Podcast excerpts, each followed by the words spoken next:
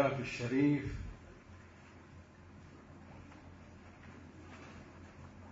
عن عبد السلام بن نعيم. قال قلت للصادق صلوات الله وسلامه عليه إني دخلت البيت يعني المسجد الحرام ولم يحضرني من الدعاء إلا الصلاة على النبي وآله فقال صلوات الله وسلامه عليه ما خرج أحد يعني من المسجد بأفضل مما خرجت فيه. زينوا المجلس بالصلاة على محمد وآل محمد. اللهم صل على محمد وآل محمد وعجل فرجهم والعن عذابهم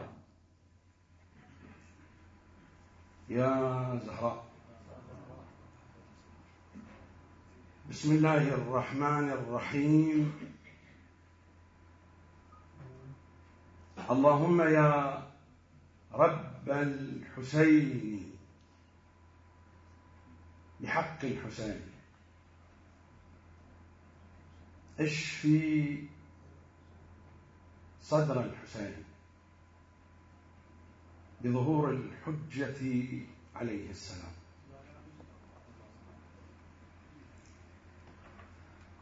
لا زال حديثي متتابعا ومتواصلا مع ما تقدم من حديث في الليالي الماضية.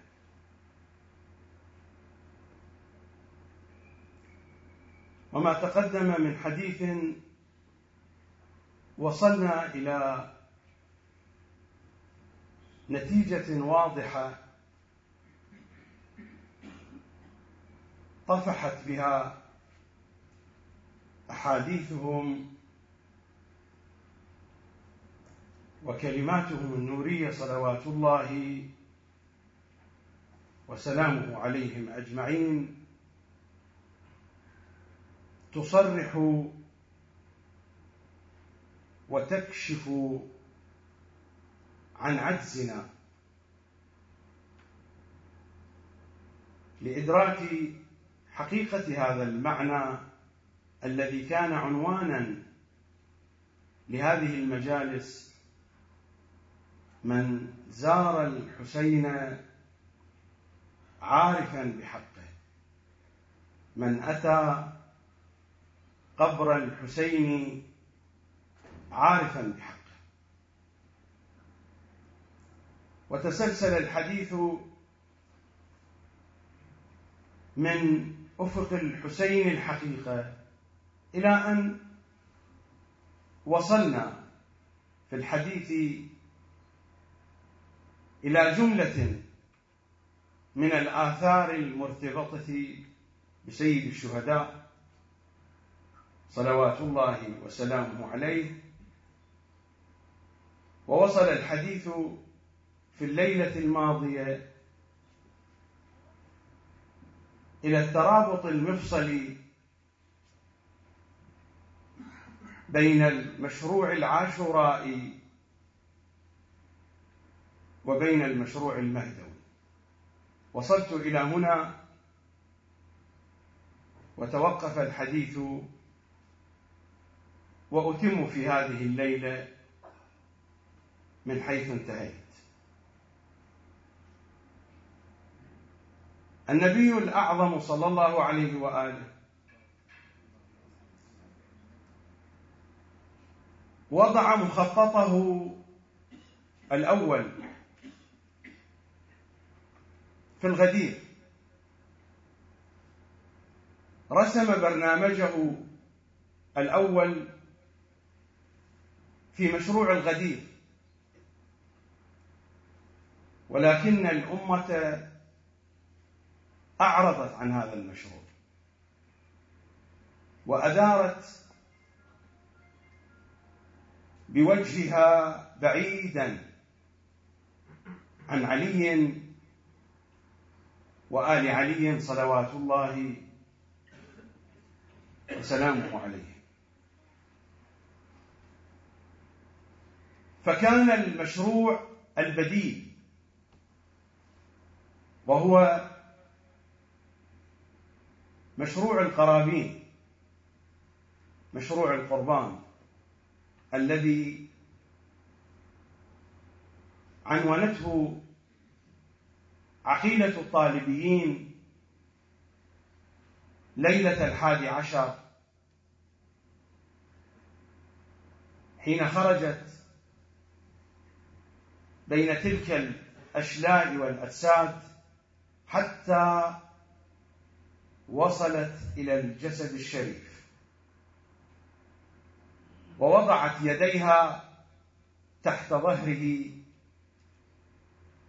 ورفعته إلى السماء. اللهم تقبل من آل محمد هذا القربان. فبعد أن أعرضت الأمة عن الغدير كان هذا المشروع. وكانت الضحية الأولى الواضحة في مقدمات مشروع القرابين الصديقة الكبرى. صلوات الله وسلامه عليها والذي جرى عليها هو مجمل ومختصر تم شرحه في أرض الطفوف. ما جرى على الصديقة الكبرى. كان أمرا مركزا مكثفا. جرى شرحه بالتفصيل على أرض الطفوف وما جرى بعد ذلك إلى يوم الأربعين. المشروع العاشورائي وحدة متكاملة. بدأت من الأيام الأولى من المحرم ومسك ختامها في الأربعين. لذلك كانت الأربعين علامة للمؤمن ليست القضية محصورة في هذا اليوم. الأربعين هو مسك الختام لهذه المجموعة والمنظومة المتكاملة. التي ابتدأت في المحرم وختمت في الأربعين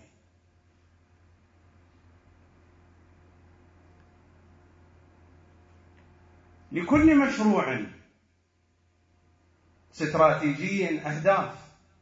هناك أهداف قريبة هناك أهداف متوسطة وهناك الهدف الرئيس. وهو الهدف البعيد من هذا المشروع. المشاريع الاستراتيجية يعني المشاريع الحيوية في حياة الأمم وفي حياة المجتمعات. المشاريع التي يرسمها الناس. الدول الكبرى الآن حين ترسم مشروعا استراتيجيا المشروع الذي ترتبط تفاصيله بحياة تلك الأمة التي يخطط زعماؤها وقادتها لمشروع استراتيجي بعيد المدى يضعون في مخططاتهم أهدافا قريبة تقع في الطريق واهدافا متوسطة. وهناك هدف رئيس الهدف الكبير الذي لأجله كان هذا المشروع. ما هي أهداف المشروع العاشورائي؟ إن كان ذلك على المستوى القريب أو كان ذلك على المستوى المتوسط أو كان ذلك على المستوى البعيد. على المستوى القريب أراد سيد الشهداء أن يفضح مشروع السقيفة هذا هو المشروع القريب.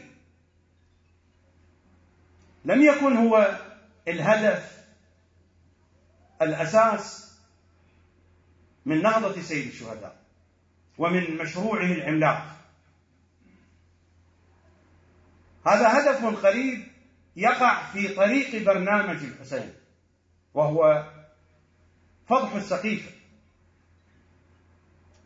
التصور الذي قد يطرح على المنابر أو يطرح عبر وسائل الإعلام من أن سيد الشهداء أراد أن يفضح الأمويين. كلام هراء. الأمويون ثمرة صغيرة من ثمار السقيف لذلك في بياناته ماذا قال صلوات الله وسلامه عليه؟ خرجت لطلب الإصلاح في أمة جدي كي أسير. بسيرة جده وبسيرة أبيه. وهو بذلك يشير إلى أي شيء؟ يشير إلى الشورى التي رفض فيها سيد الأوصياء. أن يذعن لسيرة الخلفاء. والقضية معروفة تعرفونها. لا أريد الخوض في التفاصيل التاريخية. الهدف الأول الهدف القريب وليس الهدف الرئيس من نهضة سيد الشهداء هو فضح مشروع السقيف. والأمويون جزء صغير من هذا المشروع ويزيد جزء أصغر وأصغر وأصغر. لم يكن هدف سيد الشهداء الوقوف في وجه يزيد فقط. هذه قضية عرضية. من جملة أجزاء المشروع العاشورائي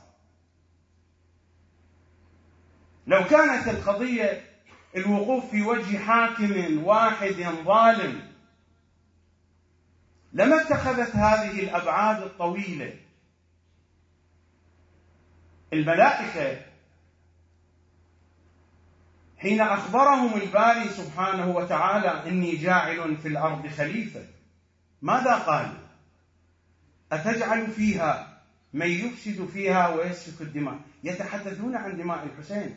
أي دم يستحق أن يتحدث عنه الملائكة. عن أي دم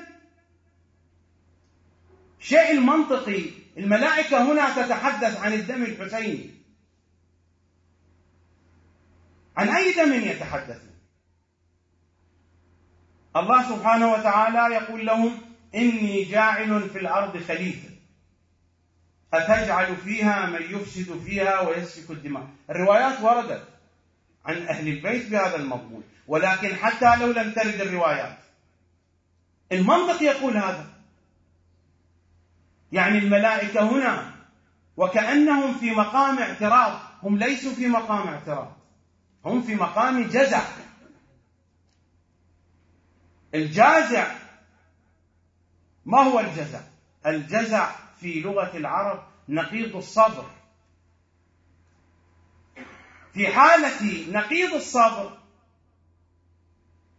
الإنسان والمخلوق يصدر منه ما لا يتوقع. الملائكة هنا حين تحدثوا وتكلموا لا أريد الوقوف كثيرا عند هذه القضية. وإن كان هذا المطلب بحاجة إلى إسهاب فيه لكن الوقت لا يكفي. ونفس الشيء مر علينا في الليالي الماضية بأن السؤال الذي سيوجه للخليقة كما في سورة التكوير وإذا الموءودة سئلت بأي ذنب قتلت صادقهم وباقرهم يقول هذه الموجودة نفس الحسين صلوات الله وسلامه وقراءتهم وإذا المودة سئلت. لكنهم قالوا لنا اقرأوه كما يقرأه الناس. وإلا قراءة الباقر والصادق وإذا المودة سئلت بأي ذنب قتلت. لكننا نقرأه كما قالوا اقرأوه كما يقرأه الناس. وسيأتيكم من يعلمكم.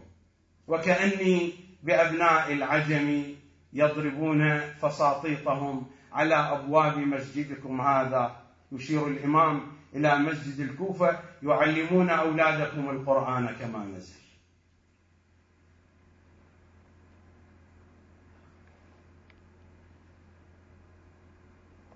الحديث في أول البرنامج برنامج الخلافة حديث الملائكة عن الدم. والسؤال الذي وجه للخليقة وإذا الشمس كورت إلى آخر الأوصاف التي تحدثت عنها سورة التكوير عن مشاهد وإرهاصات. ساعة الحساب يوم القيامة السؤال الموجه للخلائق وإذا الموءودة سئلت. السؤال يوجه للحسين. حتى تسمع الخلائق. وإذا الموءودة سئلت. بأي ذنب قتلت؟ كي تسأل الخلائق. ما هو موقفها من هذه الجريمة؟ الروايات تحدثنا أن الصديقة الطاهرة في ساحة الحساب تأتي وتعرض ثيابا ملطخة بالدماء وفي جهة أخرى من المحشر جسد من دون رأس تفيض منه الدماء. هكذا تخبرنا أحاديثهم الشريفة كل هذا قرائن تتحدث عن أن القضية كبيرة كبيرة جدا. ليست القضية وقوف في وجه حاكم ظالم. كما يريد الكثيرون في الوسط الشيعي أن يجعلوا من قضية عاشوراء عملية معارضة سياسية أو انقلاب سياسي. صحيح هذا الأمر موجود. نحن لا نستطيع أن ننكر هذا الجانب في المشروع الحسيني.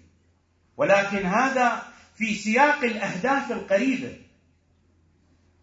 الهدف القريب لهذا المشروع العملاق هو فضح برنامج السقيفة فضح مشروع السقيفة بكل تفاصيله ليست قضية محصورة ببني أمية فقط أو بيزيد فقط. هذا المشروع الحسيني في هدفه القريب. أما الهدف المتوسط الهدف المتوسط للمشروع الحسيني هو تثبيت منهج الكتاب والعترة هذا هو الهدف المتوسط. الذي ينظر إليه الحسين من بعيد.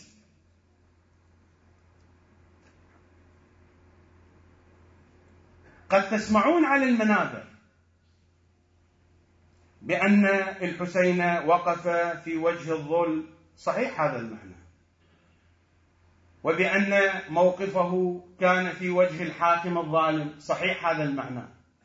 لكن القضية ليست محصورة بهذه الجزئية. هذه جزئية لا قيمة لها في المشروع الحسيني.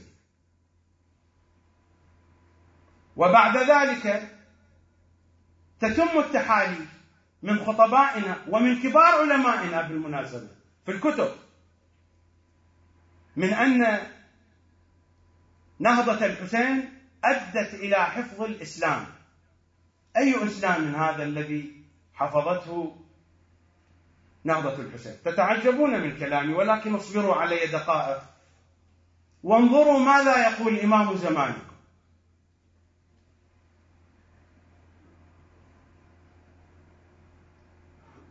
أي إسلام هذا الذي حفظته ثورة الحسين؟ الخلفاء الأمويون الذين جاءوا بعد يزيد أسوأ من يزيد.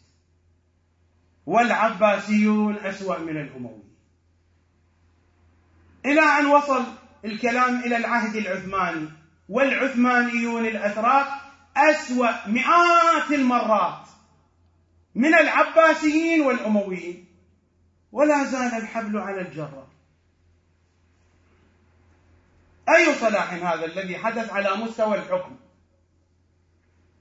على مستوى المجتمع أي صلاح حدث الأمة من متاهة إلى متاهة. أي صلاح هذا؟ هذا الكلام الذي يطرح على المنابر وفي الفضائيات والله لا صلة له بأهل البيت. هذا المنطق القطبي. هذا الفكر القطبي. لكن ماذا نصنع؟ خطباؤنا فضائياتنا وعلماؤنا يكتبونه في الكتب. هذا هو الموجود. وهذا لطالما سمعتموه. أنا أقول لكم اسمعوا ماذا يقول إمام زمانكم؟ وليس بعيدا عنكم. في زيارة الناحية المقدسة. في زيارة الناحية المقدسة موجودة في كتب المزارات. تصفحوها. ماذا يقول الإمام الحجة وهو يحلل لنا المشروع العاشورائي؟ وماذا ترتب عليه؟ والعبارات واضحة. لا تحتاج إلى شرح ولا إلى تفسير.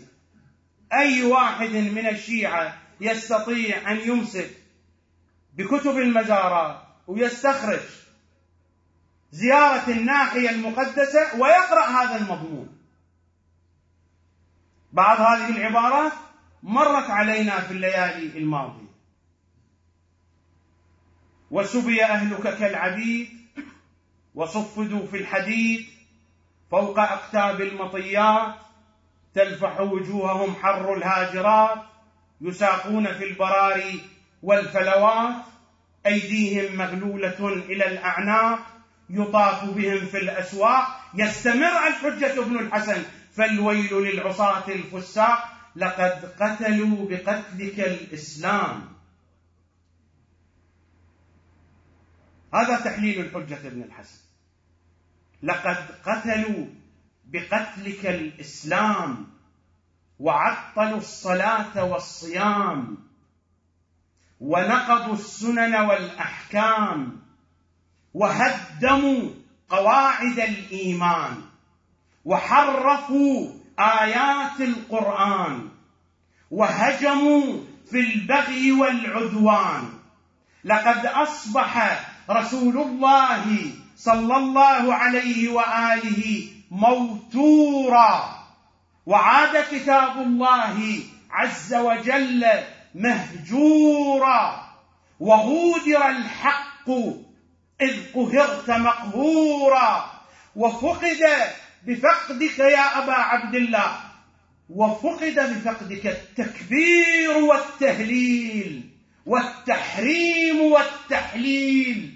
والتنزيل والتأويل وظهر بعدك. ماذا ظهر بعدك؟ التغيير والتبديل والإلحاد والتعطيل والأهواء والأضاليل والفتن والأباطيل.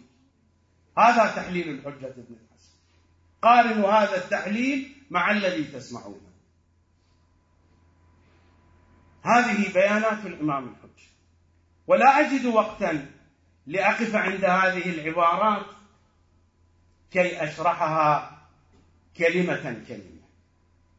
لكن بالجملة أعتقد إنها واضحة. لا تحتاج إلى شرح وبيان كثير. لقد قتلوا بقتلك الإسلام. فقط هذه العبارة كافية. لقد قتلوا بقتلك الإسلام. اذا أين هو هذا الدين؟ الذي أصلح بعد عاشوراء. لقد قتلوا بقتلك الإسلام. وعطلوا الصلاة والصيام. ونقضوا السنن والأحكام. وهدموا قواعد الإيمان. وحرفوا آيات القرآن. وهجموا في البغي والعدوان في بعض النسخ وهملجوا. يعني لعبوا وعبثوا.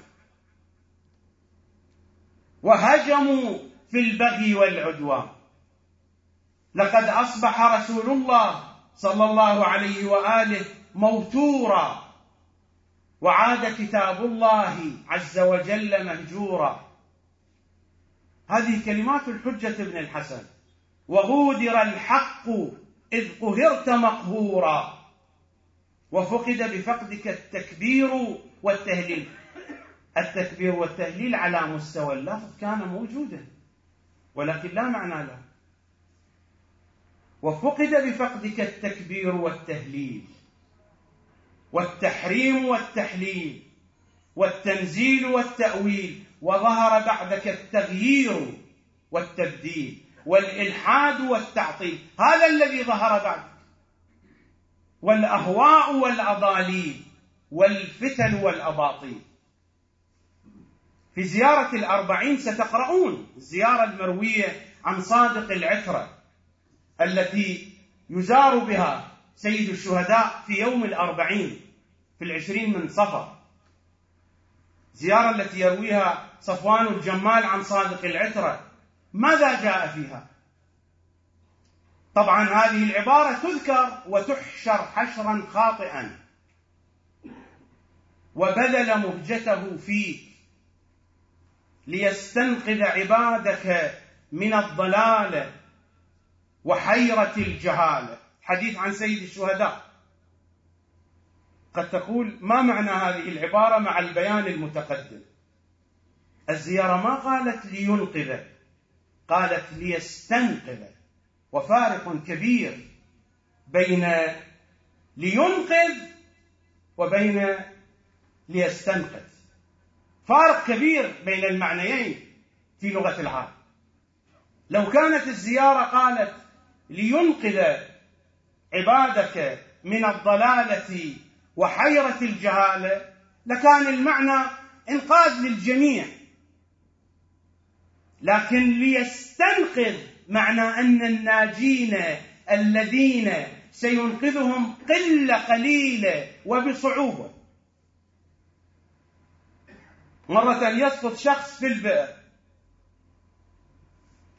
أو في النهر مجرد أن تمد يدك إليه وتعين على الخروج. هذا إنقاذ. أما حينما تأتي بحبال وآلات ووسائل وتبحث عنه في قعر النهر وبصعوبة هذا استنقاذ. فارق كبير بين الإنقاذ والاستنقاذ. هناك قاعدة بين علماء العربية يقولون بأن زيادة المباني تدل على زيادة المعاني. يعني الكلمة إذا زادت حروفها زادت معانيها. ينقذ يستنقذ فيها حروف زائدة لما زادت هذه الحروف زاد معناها. لما نقول هذه المزرعة أو هذا المصنع ينتج يعني بسهولة لكن حين تقول بأنني أستنتج يعني بصعوبة. الاستنتاج غير الإنتاج والاستنقاذ غير الإنقاذ. الزيارة تقول ليستنقذ عبادك من الضلالة وحيرة الجهال يعني هناك مجموعة. هذا المعنى الذي ورد في روايات كثيرة ولا مجال لذكرها لكنني أعتقد أن البعض منكم مرت عليه. سمعها قرأها. أن الحسينيين مجموعة مختارة. أن زوار الحسين مجموعة منتخبة من الناس. أن الباقي روايات عديدة وردت عنهم صلوات الله عليه أن هناك مجموعة من الناس. مجموعة من الناس هم الذين يحيون أمره الزيارة تتحدث عن هؤلاء. هذه المجموعة الخليلة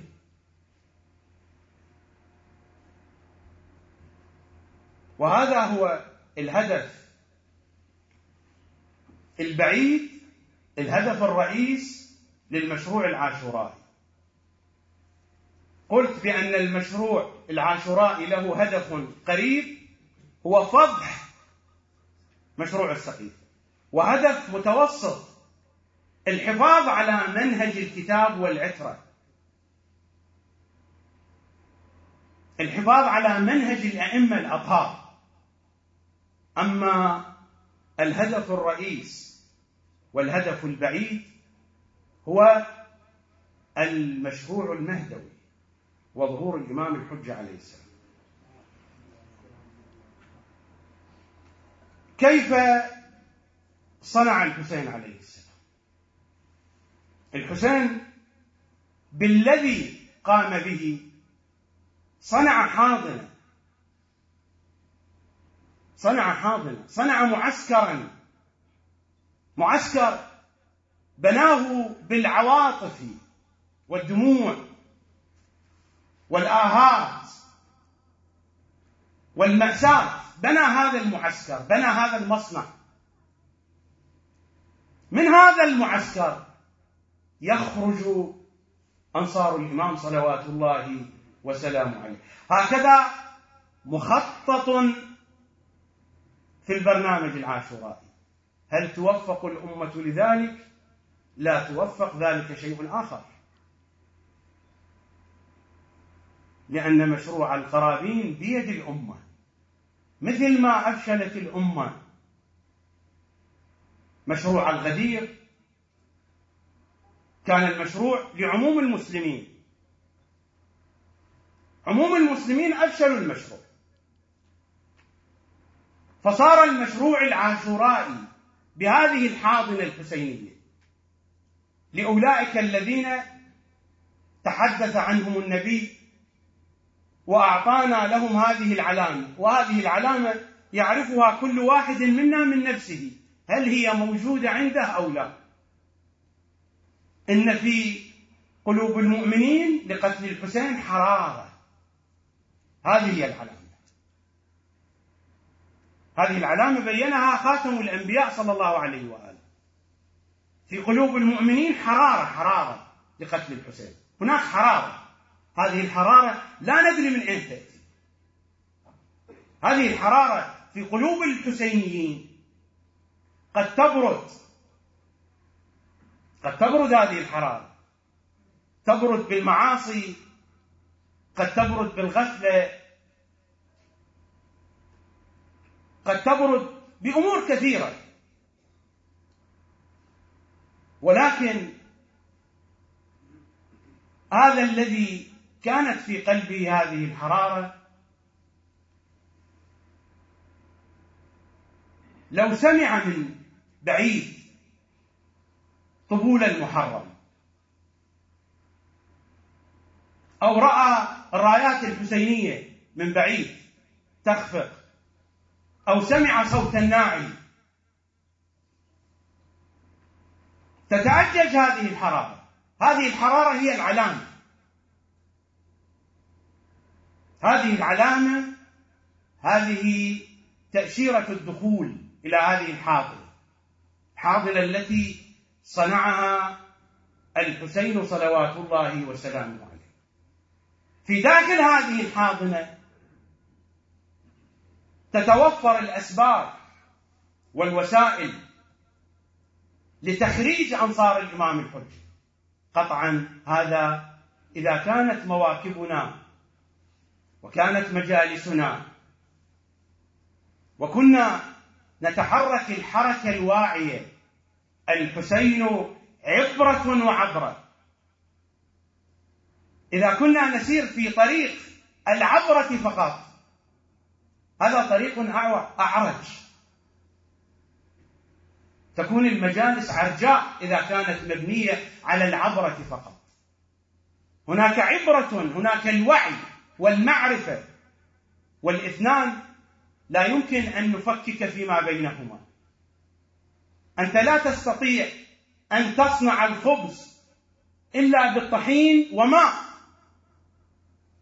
ولا تستطيع أن تبني إلا بتراب وماء حتى تصنع الطين. الفكر لوحده لا يستطيع أن يحرك الإنسان. بحاجة إلى هذه الدموع. بحاجة إلى هذه العاطفة. بحاجة إلى هذه العبرة كي يتكامل البناء والماء لوحده أيضا لا يصنع شيئا. العبرة والعبرة. لأن العبرة في عالم العقل العقل لا يمتلك القوة على التحريك. القلب الذي يمتلك القوة على تحريك الإنسان. الآن الكثير من الأشياء التي يقر بها العقل لكن لا يدفعنا العقل لإتيانها. لأن العقل لا يمتلك تلك القدرة على دفع الإنسان. بينما الإنسان بالحزن وبالحب وبالفرح وبالرغبة يندفع يتحرك باتجاه الأشياء. المحرك للإنسان هو قلبه عواطفه. العقل هو يلجم هذه العواطف. لجامها ميزانها. الكنترول الذي يسيطر على هذه العواطف لا يتحرك الإنسان الواعي. الواعي بوعيهم صلوات الله عليهم إلا بهذين الأساسين بهذين الشرطين بشرط العبرة والعبرة. نعم إذا كانت هذه الحاضنة بهذه الشرائط ستكون مولدة لأنصار الإمام الحجة لكن إذا لم تكن بهذه الشرائط هذا المشروع أيضا ستعرض عنه الأمة. ولذلك يأتي السيناريو الثالث اليوم الأخير. لو لم يبق من عمر هذه الدنيا إلا يوم واحد. لطول الله ذلك اليوم. وحينئذ الإمام ليس بحاجة لا إلى الشيعة ولا إلى غيره. حينئذ يصلح أمره في يوم وليلة وينتهي ولا تنال الشيعة هذا الشرف. فمثل ما أعرض عن الغدير يمكن أن يكون هناك إعراض عن هذا المشروع. ويأتي السيناريو الثالث الخطة الثالثة وهي خطة اليوم الأخير.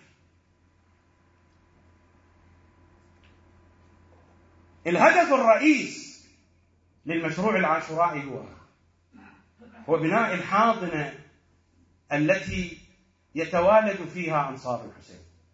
قضية بديهية بسيطة جدا أذكرها لكم. الجميع يعرفون بأن الشعار الأهم عند إمام زماننا يا لثارات الحسين. أنا أسألكم وأنتم سلوا أنفسكم وسلوا الشيعة الآخرين. هذا الشعار يا لثارات الحسين أين يرفع؟ أين يمكن أن ينجح هذا الشعار إذا رفع؟ الآن أي حزب؟ أي مجموعة؟ أي منظمة؟ أي جماعة؟ أي دين؟ أي شركة؟ أي مؤسسة؟ إذا كان عندها شعار أليس ترفع هذا الشعار في المنطقة التي يمكن أن ينجح فيها هذا الشعار؟ وإلا يعني هل من الممكن مثلا أن يأتي اليهود مثلا ويرفعون شعاراتهم هنا مثلا في هذه الحسينية؟ يعني هذا الكلام منطقي. يمكن أن يفكر يهودي في ذلك. أو يمكن أن نفكر نحن مثلا. الآن نخرج من هذا المكان ونذهب إلى معبد من معابد اليهود ونرفع هذه الشعارات فيه. هذا كلام منطقي. غير منطقي هذا الكلام. أي مجموعة من البشر إذا أرادت أن ترفع شعارا أي إنسان عاقل لابد أن يرفع الشعار في المكان الذي ينجح فيه هذا الشعار.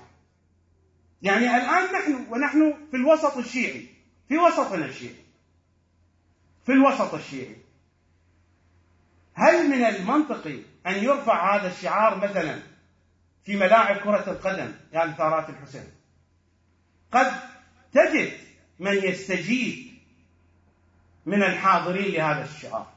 ولكن الأعم الأغلب الناس مشغولة بفكرة ثانية. ليس هذا من اهتماماتها. وليس هذا من الأولويات عندها. هل يرفع هذا الشعار مثلا في الوسط الجامعي؟ يمكن أن تجد في الوسط الجامعي أناسا يهتمون بهذا الشعار ولكن الوسط الجامعي له أولوياته حتى في الوسط الحوزوي حتى في حوزتنا في الوسط الحوزوي والمرجعي هذه الرواية يشكك في سندها الروايات التي يقال بأنها ضعيفة السند ويقال بأن هذا الفهم خاطئ. معارض للآية القرآنية لا تزر وازرة وزر أخرى. فكيف أن الإمام الحجة يأخذ ثأر الحسين من ولد قتلة الحسين؟ هذه المضامين موجودة مطروحة ومكتوبة ومسجلة ومطروحة في الوسط الديني العلمي. إذا أي مكان من المنطقي أن ينجح في هذا الشهر الحاضنة الحسينية فقط.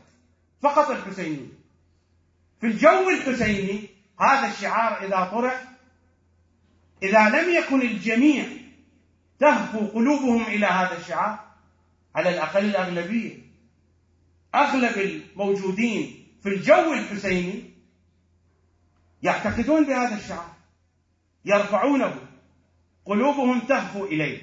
هذا هو مرادي من أن سيد الشهداء صنع حاضنة ومعسكرا بما جرى عليه في يوم الطفوف لأجل أن تكون هذه هذه الحاضنة محلا لإنتاج أنصار الإمام الحجة. كي يخرج أنصار الإمام الحجة من هذه الحاضنة. ولكن بشرط أن تكون هذه الحاضنة بمقاييس أهل البيت بمقاييس العبرة والعبرة. العبرة والعبرة على حد سواء. جناحان يطير بهما الحسيني الواعي جناح العبرة والعبرة.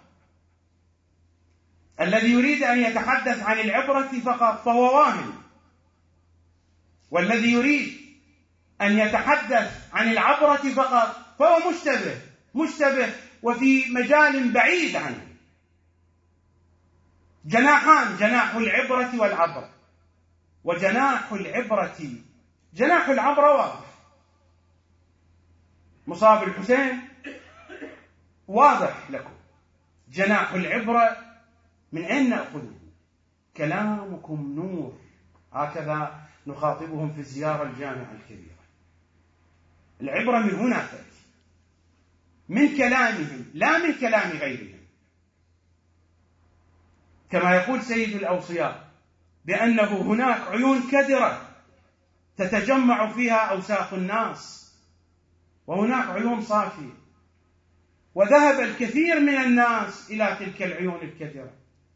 وذهب أناس إلى تلك العيون الصافية. فأين هؤلاء من هؤلاء؟ أين هؤلاء الذين يعبون من مياه المجاري والمياه الآسنة؟ وأين هؤلاء الذين يعبون من هذا الماء المعين؟ أتلومني؟ ثكلتك أمك في ولاء بني البتول. أتلومني؟ ثكلتك أمك في ولاء بني البتول. ذق ما أذوق وبعده قل ما تشاء من الفضول. ذق ما أذوق وبعده قل ما تشاء من الفضول. فلقد كرعت بحبهم عسلا شفاء للعليل فيه دواء الداء العضال المستطيل المستحيل. ذق ما أذوق وبعده. قل ما تشاء من الفضول. الحديث طويل ولا أدري أي جانب أترك. أو أي جانب أتناول ولكنني أبقى في هذا المشروع العاشورائي العملاق. وهذا الهدف الرئيس هدف سيد الشهداء هو التمهيد لإمام زماننا صلوات الله وسلامه. هذا هو الهدف الرئيس. وكل أئمتنا من بعده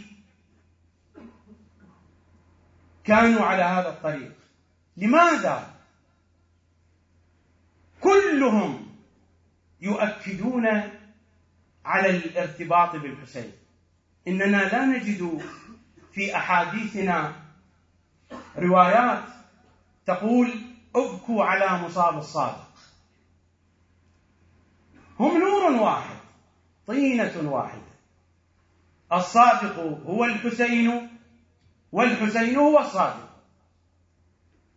والرضا هو علي وعلي هو الرضا. والعسكري هو الباقر والباقر هو العسكري. أولهم محمد أوسطهم محمد آخرهم محمد كلهم محمد. اللهم صل على محمد. وآل محمد وعجل فرجهم أعداءهم لكننا لا نجد في أحاديثنا عن المعصومين أن نبكوا على مصاب الإمام العسكري. هذا لا يعني أننا لا نبكي. لكن لا نجد في أحاديث أهل البيت مثل هذه الأحاديث. كل الأحاديث عنهم صلوات الله عليهم. عن سيد الشهداء. لماذا؟ لم يظلموا أهل البيت كلهم ظلموا وأحدهم أشد ظلامة من الآخر. كلهم ظلموا أهل البيت. كلهم قتلوا. كلهم تجرعوا القصص كلهم جرى ما جرى عليهم. لكن لماذا التأكيد على سيد الشهداء. هي هذه القضية. لأن الأئمة كلهم الهدف الأول والأساس عندهم التمهيد للإمام المشروع المهدوي هو المشروع الأساس. حتى رسول الله صلى الله عليه وسلم المشروع الأساس هو المشروع المهدوي. القرآن يخاطبه وفي عدة آيات القرآن يحدثنا عن رسول الله. هو الذي أرسل رسوله بالهدى ودين الحق ليظهره على الدين كله. والأئمة يقولون ما جاء تأويل هذه الآية. يعني إن النبي ما بلغ الدين بكل حقائقه. هذا هو معنى الآية. لأنه لم يظهر دينه على كل دين. يظهر دينه على كل دين متى؟ على يد إمام زماننا صلوات الله وسلامه. هذا هو منطق القرآن. أليس القرآن هو الذي يقول هذا؟ أرسل رسوله بالهدى ودين الحق كلمة الحق في روايات أهل البيت يعني العترة. كلمة الحق في هذه الآية وفي غيرها. يعني العترة قبل قليل حينما كانت الزيارة الزهرائية تقرأ مرت فيها العبارة وأشهد أن الدين دينهم دين أبناء الزهراء دين العترة وأشهد أن الدين دينهم وهذا دين الحق. سورة العصر تحفظونها. وتواصوا بالحق. ارجعوا إلى روايات أهل البيت. الحق العترة وتواصوا بالحق. الحق في سورة العصر وفي كل السور القرآنية لكن الروايات صريحة في سورة العصر عن صادق العترة الحق هنا وتواصوا بالحق. تواصوا بالعترة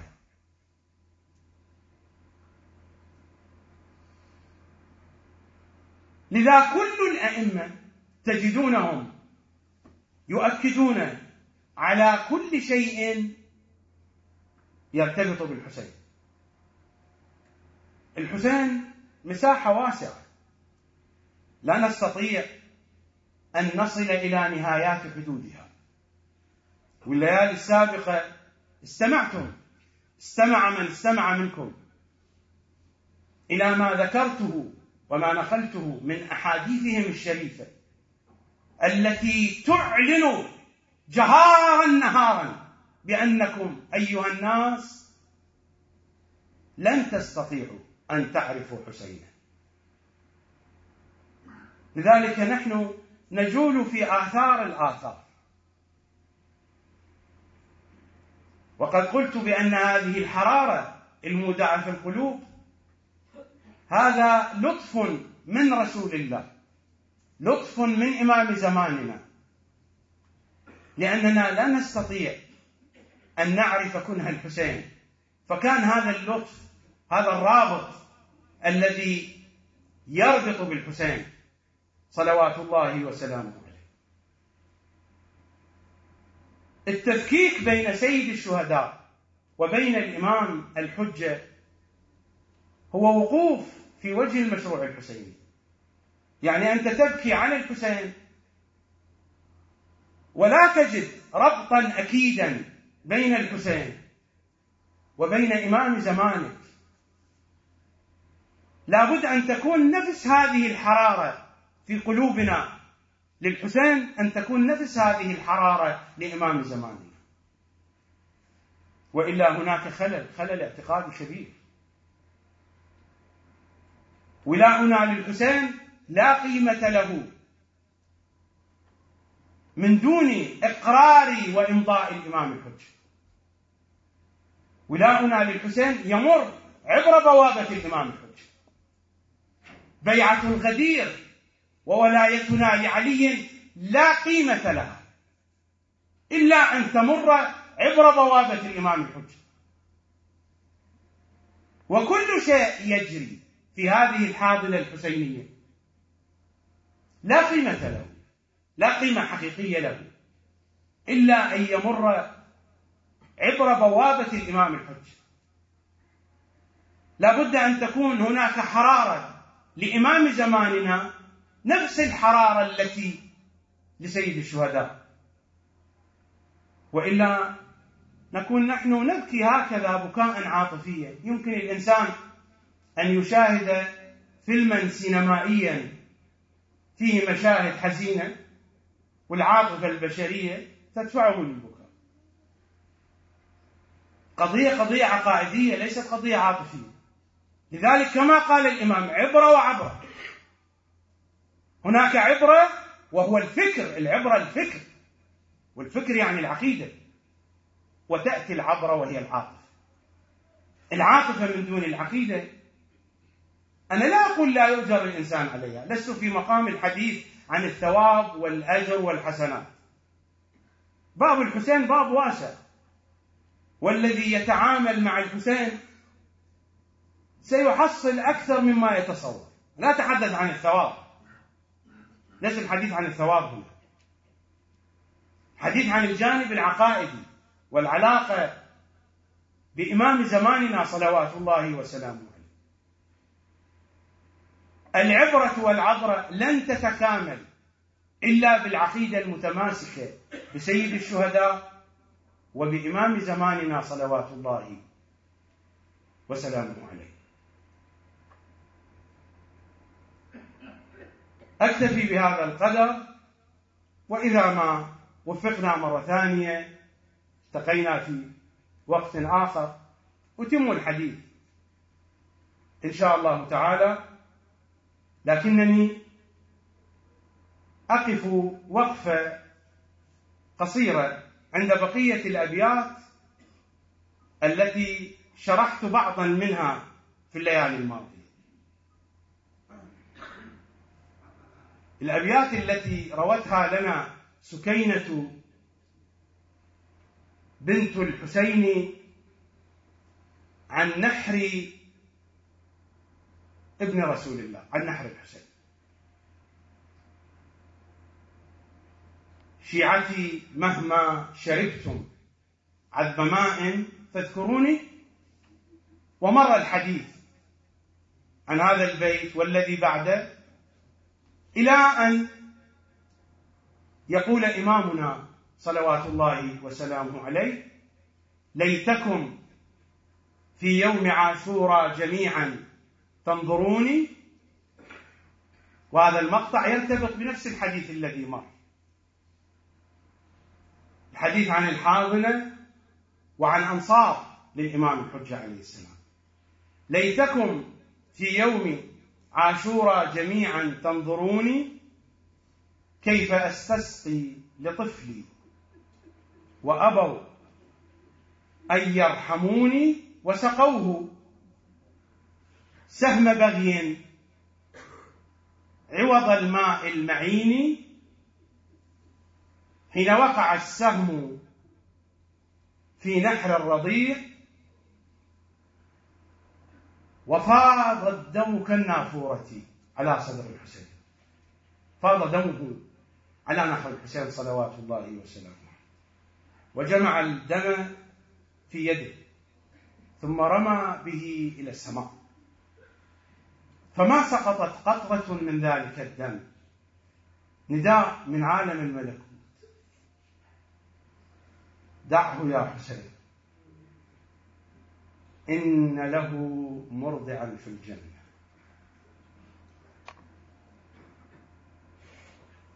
هذه الرواية تشرحها رواية أخرى.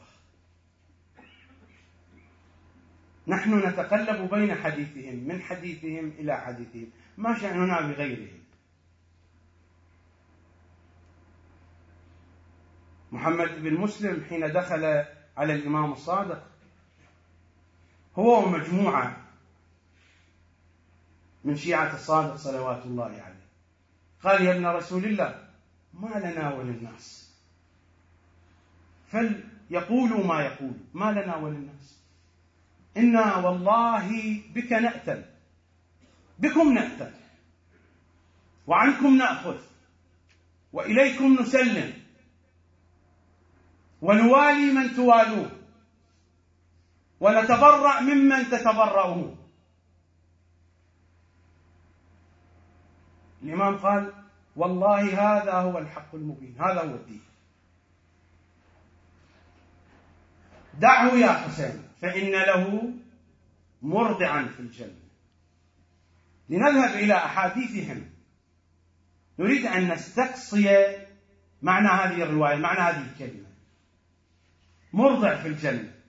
أحاديثهم الشريفة تقول بأن أطفال المؤمنين أطفال شيعتهم الذين يموتون صغارا هكذا هم أخبرونا.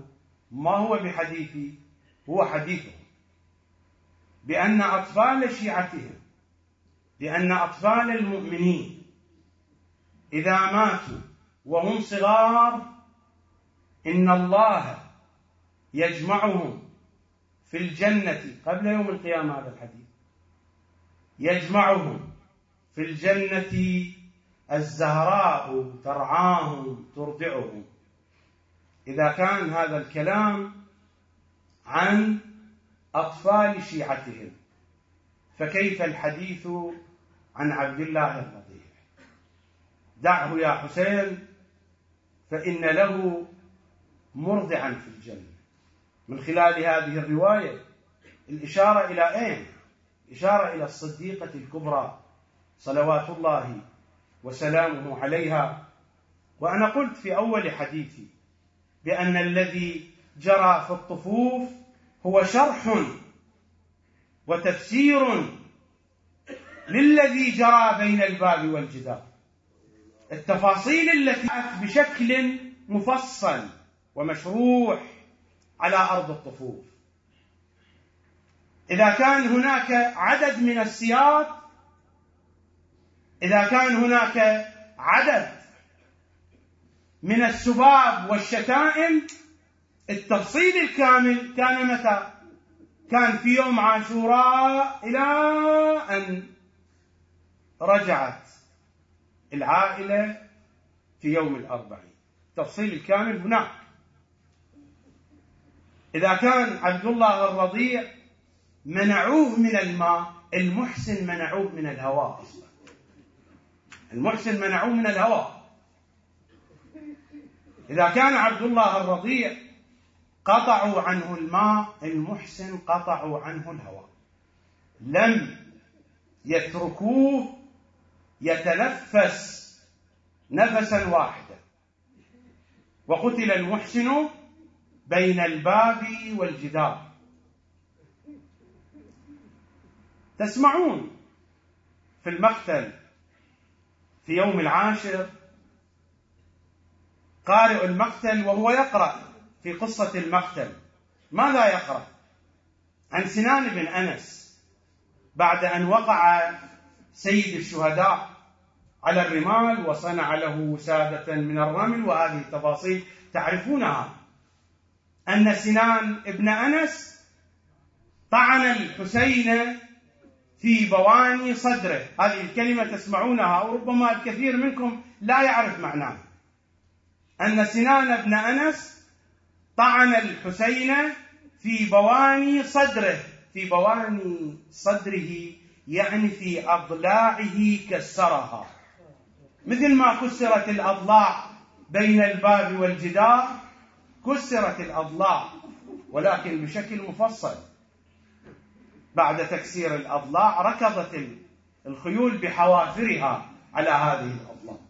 كسروها كسروها بالرماح أولا ثم بحوافر الخيول. المصيبة هي المصيبة. نفس الشيء. مثل الذي جرى في غربة الزهراء وفي دفنها. جرى هذا الأمر في كربلاء في غربة ووحشة ولكن بتفصيل أكثر ومن نبوع الدم من ثدييها. يعرف عظم ما جرى عليها. أما الدماء في كربلاء صبغت الأرض. ومن نبوع الدم من ثدييها. يعرف عظم ما جرى عليها. ولست أدري خبر المسمار. صدرها خزانة الأسرار. ولست أدري يا حسين. ولست أدري خبر المسمار. سل صدرها خزانة الأسرار والباب والجدار والدماء والباب والجدار والدماء. شهود صدق ما به خفاء. ومن سواد متنها اسود الفضاء. يا ساعد الله الإمام المرتضى. ووكز نعل السيف في جنبيها. أتى بكل ما أتى عليها. اللهم يا رب الحسين. بحق الحسين. اشفي صدر الحسين. بظهور الحجة عليه السلام. بقية الله. يا وجه الله الذي إليه نتوجه. إمام زماننا. بحسين عليك. لا تفرق بيننا وبين الحسين طرفة عين أبدا. لا تحرمنا من خدمة الحسين. بقية الله بحسين عليك. عرفنا وجهك ووجه الحسين حين موتنا وليلة الوحشة في قبورنا وفي مواقف يوم القيامة عند الميزان والصراط وسائر أهوالها. أسألكم الدعاء جميعا. وصلى الله على سيدنا ونبينا وإمام أئمتنا محمد وآله الأطيبين الأطهرين.